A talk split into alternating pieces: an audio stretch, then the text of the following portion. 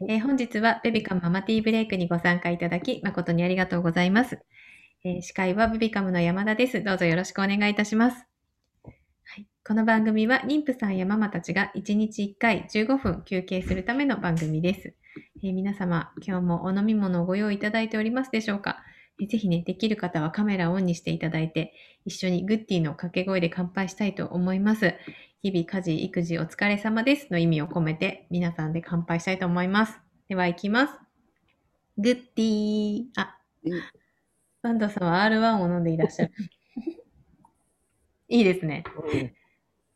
健康志向の。健康志向ね。はい。はい。では、えー改めまして本日のゲストをご紹介いたします。えー国際母子手帳委員会事務局長の坂東明美さんに来ていただいております。坂東さん、どうぞよろしくお願いいたします。はい、よろしくお願いいたします。ではね、まず自己紹介からお願いできますでしょうか。はい、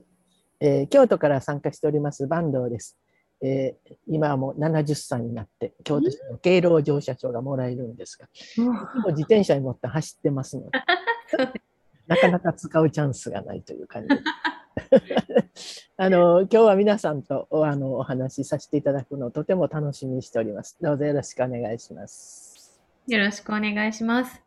ね、ちょっと待機室ので方でもお話しさせていただいておりましたが、リトルベビーハンドブックというものについて今日ご紹介いただけるということで、はい、えっ、と、スライドをご用意いただいているということなので、ちょっとね、スライドを見ていただきながらお話ししていただきたいと思います。じゃあ、えっ、と、よろしいですか？もうスタートして。お願いいたします。はいってくださいね。スライドショーにならないんだん少々お待ちください。なあ、あ、これでいけるか。はい。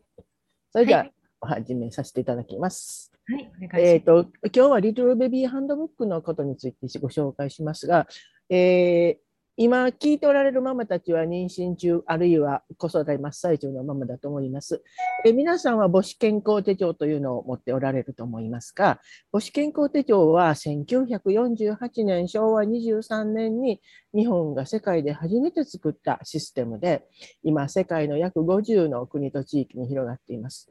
で、皆さん母子健康手帳をもらわれて、本当にいろんなところで、あの、あ、こういうこと書けるんだっていうふうに、いろいろ見ながら、あの、楽しみにしておられると思いますし、あの、実際に子育て中のママは使っておられますけど、えー今日はリトルベビーハンドブックのお話をしますので、えーリトルベビーハンドブックと母子手帳がどこが違うのかというあたりも考えながら聞いていただけたらと思います。で、えー2019年の厚生労働省の統計では、えー出産したときに2500未満の赤ちゃんが9.4%、それから1.5キロ未満の赤ちゃんが0.7%生まれています。うん。そのあの赤ちゃんにはあのリトルベビーハンドブックがある方がいいなということで、えーどうしてリトルベビーハンドブックが必要なのかというと大きな2つの理由があります。今皆さんが使っておられる普通の母子健康手帳が使いにくいということ、それからご家族へのメンタルケアが非常に重要だということですね。で、あのどこが具体的に使いたい、あの使いにくいのかというと、あの体重を書くグラフがあると思います。皆さんつけておられると思いますけど、一番下が1キロになってますね、体重で言えばね。1キロになってるということは、1キロ以下の赤ちゃんのママは書けないわけです。身長はそう40センチですね。で、自分の子供のことを母子手帳に書こうと思った時に書く場所がない。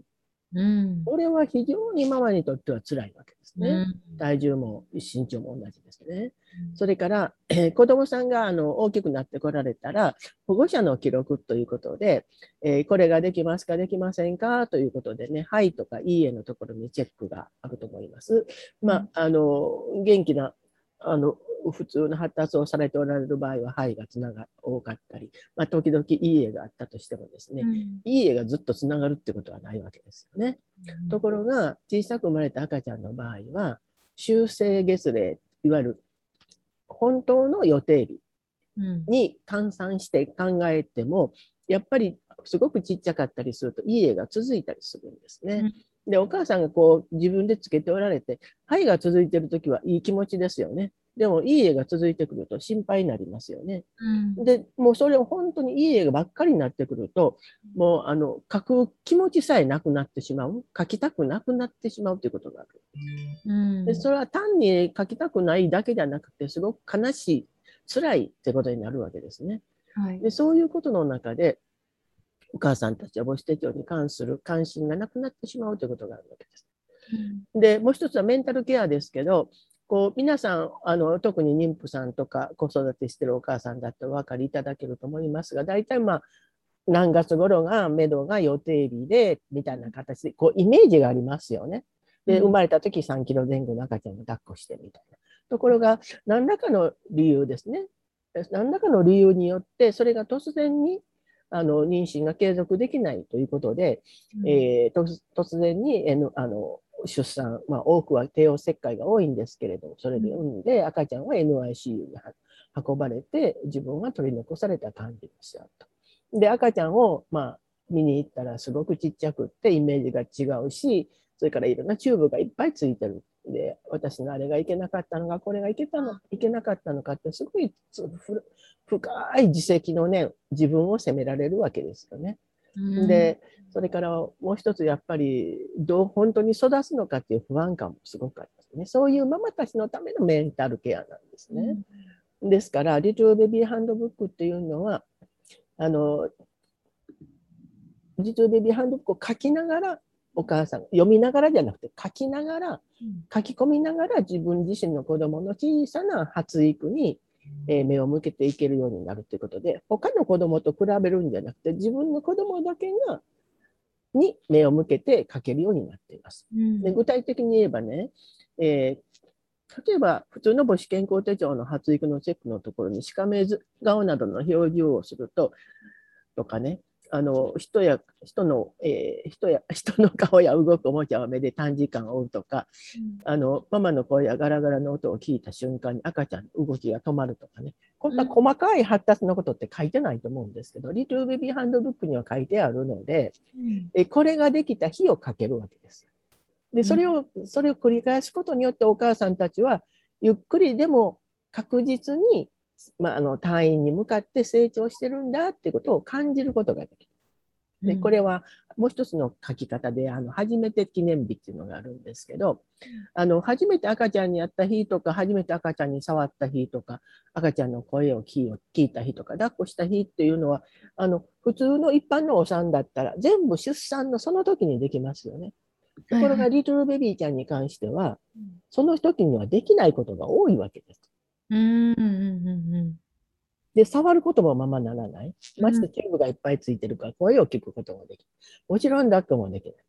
そういう中でお母さんたちに、これができた日はいつですか？って書けることによって、お母さんたちがあの自分の子供のおゆっくりだけど小さなあの前向きの変化に気がついていける。なるほど。こういうことがお母さん自身を励ますことになるわけですね。でこのリトルベビーハンドブックっていうのは2011年に静岡のサークルが初めて作って、それを2018年に静岡県庁が作りました。これ厚生労働大臣賞最優秀賞を取ってますので、これがすごく今日本全国に広げるときにプラスになっています。うん今ね、県庁で作ってるのが佐賀県、愛知県、広島県、静岡県、岐阜県、福岡県です。うん。それから市で作ってるのが埼玉県の川口市、うん。えー千葉県の印西市、それから愛知県の名古屋市、えー兵庫県の尼崎市、北海道の苫小牧市です。うんで、このリトルベビーハンドブックを作って何がいいのかっていうのは、あのリリトルベビーハンドブックっていうのは、その例えば厚生労働省が作って、はい、作りなす、これ使いなさいって下ろすんじゃなくって、それぞれの県庁が関係の人を集めて一生懸命相談しながら、半年以上かけて作ってられるわけですけれど、うん。それをね、えー作る過程の中で、もちろん手帳はでできますよね。でもう一つは、みんながね、お母さんたちも当然入りますが、お母さんたちは何が辛いのか、どんなことが嬉しいのかってこと、いっぱいいっぱい話し合いながらするので、えー低出生体児のお母さんたちへのえー早期の寄り添いネットワークができるわけですね。うんだからこういうことがすごい大事なわけです。あの手帳だけじゃなくて人間関係っていうかな、そのネットワークがすごい大事なんですね。で、今、私は、えーこれ28じゃないな、30、あ、ごめん。私は、あの、県庁レベルでは33の県庁と連絡取り合っています。それからこの28の都府県の中に低出生体重の、えーご家族のサークルがすでにできてます。はい宮城、福島、栃木、群馬、東京、千葉、神奈川、埼玉、愛知、福井、石川、富山、静岡、山梨、京都、滋賀、奈良、大阪、広島、山口、岡山、愛媛、福岡、佐賀、長崎、鹿児島、宮崎、岡山、じゃあ、お沖縄。うんこの28都府県の中で、今サークルができていて、まあ私が知ってる限りですけど、もっと他にもあるかもしれません。このサークルの代表のママたちと私全部つながってます。うんそれから県庁で言えば33の県庁、都府県庁と連絡取り合ってますのでね、もし皆さんのお住まいの地域で、えー皆さんもしくは皆さんのお友達とかで小さな赤ちゃんを生まれて、そういうサークルサークルにつながりたいなと思われたら、またチャットに書いていただいたらサークルのことを紹介できます。でどうしてもお母さんたち、なかなか人には言えない苦しい思いを一人で抱え込んでしまってはることが多いので、サークルに来ていろんな話をみんなで、えーしながらですね、うんあのもう最近はオンラインも多いので、オンラインで定期的に集まったりして、みんなすっごい楽しそうにやってはりますけど、あのやっぱりね、ママたちに一番響く言葉はね、うちとこもそうやったよっていうことなんですよね。このね、うちとこもそうやったよって先輩ママから言ってもらえるっていうのはね、すっごいね、ママたちを元気にします。ですから、あの、ぜひね、皆さんこういうところにサークルがどんどんできてきて、まだできてないところもこれからできると思いますので、あの、ぜひね、そういうママたち一生懸命やってはりますのでね、うんねぜひよかったらつながってあげてください。で、私ずっと思うのはですね、はい。皆さん木、あの、そこら辺にある木をイメージしていただいたらわかるんですけど、木って幹だけがストーンと電信棒みたいに立ってるわけじゃなくって、木には幹があって、いろんな枝葉が出てますよね。うんつまり、あの、なんていうんかな。やっぱりね、母子健康手帳だけではカバーできない。うんだから母子健康手帳を幹とすると、うん例えば、あの、岐阜県とか佐賀県では双子手帳というすっごい素晴らしい本があるんですけど、それ、もし皆さん聞いてはる中で双子ちゃん、三つ子ちゃんのお母さんがいやはったら、あの、それ一冊1000円で買えますけど、すっごいいい本なんですけど、あの、岐阜県、佐賀県は県が買い上げて、全部母子手帳と一緒に渡してはりますね。で、双子ちゃん、三つ子ちゃんということが分かったら、その双子手帳を渡す。それから、でもあの、ちっちゃな赤ちゃんだったら NICU でリトルベビーハンドブックを渡す。それからダウン症の子供さんやったら、岐阜県とかは、あの、ダウン症の、ええー日本ダウン症協会が作ったダウン症とついての冊子を渡してもらいます。それから、あの、例えばどうしてもお家に退院して帰るときに酸素をつけて帰るとか、いろんな形で医療的ケアがお家で必要な子どもさんの場合は、そういう冊子を岐阜県庁が作ってますし、それから、あのいろんなああのママたちのサークルが作ってる冊子もありますので、やっぱりそういう補助冊子みたいなもの、あのサブブックですよね。そういうサブブックと幹としての母子健康手帳がやっぱりセットになっていかないと、えー母子健康手帳一冊で全部カバーできるってことはないわけですね。で、うん今皆さん、その世の中でよく誰一人取り残さないって言葉は聞いてはると思いますけど、今の母子健康手帳一一冊でやったらやっぱり取り残してるわけですよね。さっき言ったようにね。ですから、誰一人取り残さないために、こういういろんな種類のサブブックが、これから日本にとっては必要じゃないかなというふうに思っております。まあ、そんなことで、リトルビビーハンドブックの活動をしておりますので、またぜひね、あの、皆さんのお友達とか知り合いで小さな赤ちゃん生まれて、あの、なかなか涙が止まらないママがおられたら、ぜひ、えー、ベビカムの方にご連絡いただいたら、私の方からサークル紹介したり、いろんなことできますので、よろしくお願いします。それじゃあ、ちょうどお時間となりましたので、これで終わらせていたあだきます。りがとうございます。ありがとうございます。ありがとうございます。えちょっと一個ですね、イリさんからご質問が来てまして、はい。リトルベビーハンドブックの運動、運動の発達では、はい寝返り、うつ伏せで体を持ち上げるの順序なのはなぜですか？発達のページが全国の母子手帳に載ってほしいですということなんですけど、寝返り、寝返り、うつ伏せ、体を持ち上げるうんうん。の順番。それはね、やっぱりね、あの、子供の発育って、やっぱり、あの、発達がゆっくりであろうが、ゆっくりでなかろうが、一定の流れが、流れっていうか方向性があるわけですよね。うんだから、例えば、あの、極端に言ったら、ハイハイ。はい。ハイハイを飛ばしてしまうと、うん例えばパッと大きく、もうちょっと大きくなって、こけた時にパッと両手が出ないとかね。うんわかります？ハイハイでしっかり手をついて体を支えてるという運動が、その次の運動に行くので、そういう一つ一つのプロセスをきちんと追った方が、体全体の発育にとっては大事ということです。うんそういうことを細かく、リトルベビーハンドブックには書いてあるわけですね。うんだから、あの、あまりちゃんとハイハイをせずに、いつも保育器に入れてたら、うんみたいなね、お母さんとしてはやっぱり、あの、すぐタッチしてほしいからみたいなことで、うん。あの、そういう、いわゆる家庭プロセスを飛ばし、飛ばしがちになってしまうと、やっぱり子供の全身の骨格とか筋肉の発育とか、うん。それから総合的にあの共応しながら動くとかね、そういうことでやっぱり、えーちょっとしんどくなるので、あのきちっと発達は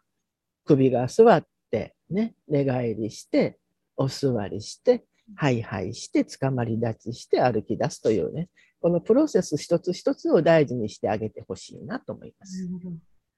はい。ありがとうございます。はいえっ、と、いかさん。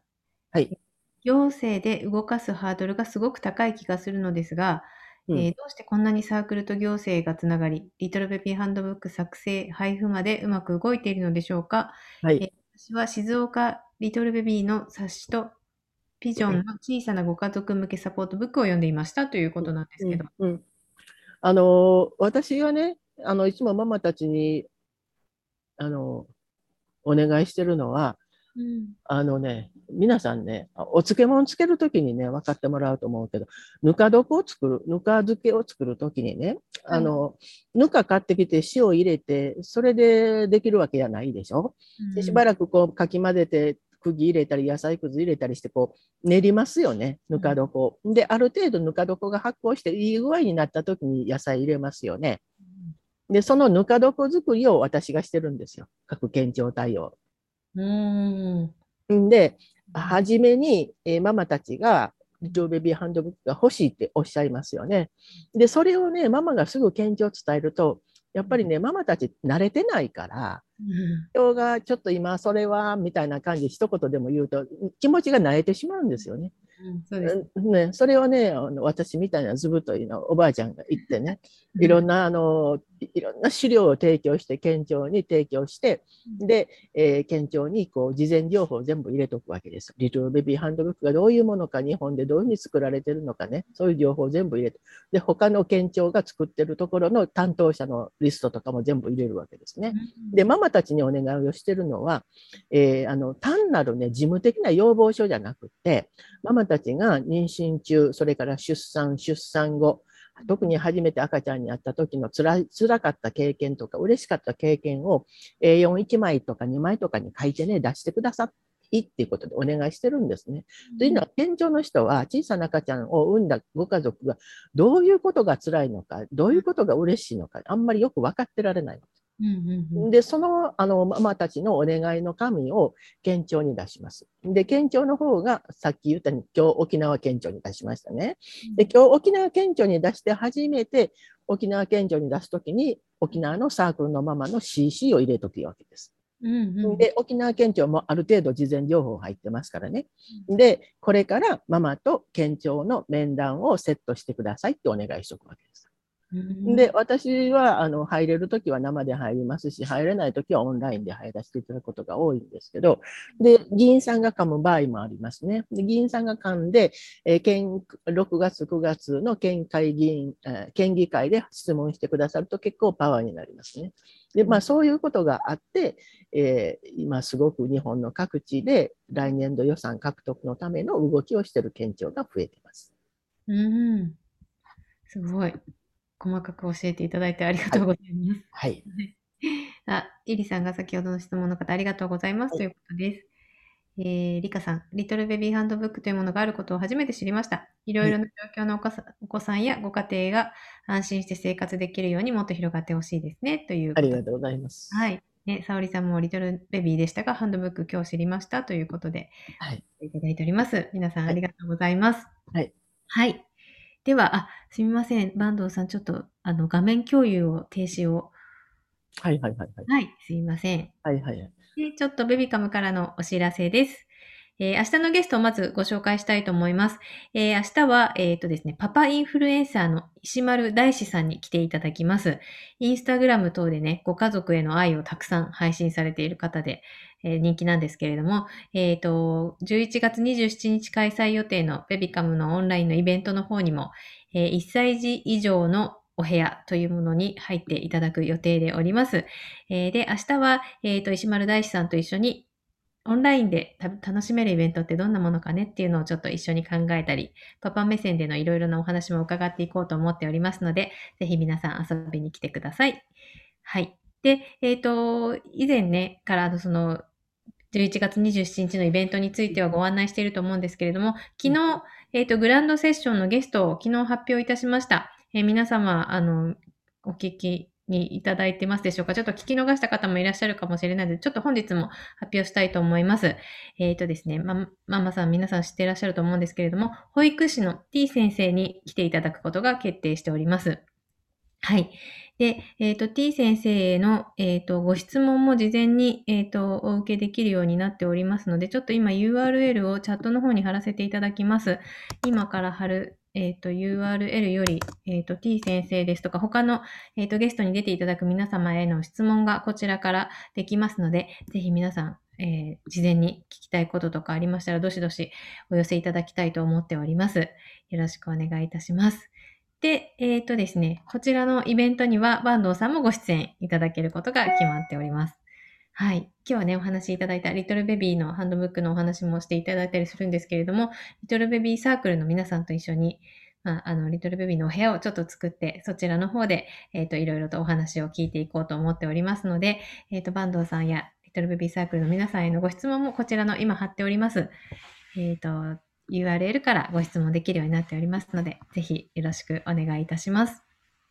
はい。坂東さん、ちょっと一言、はい。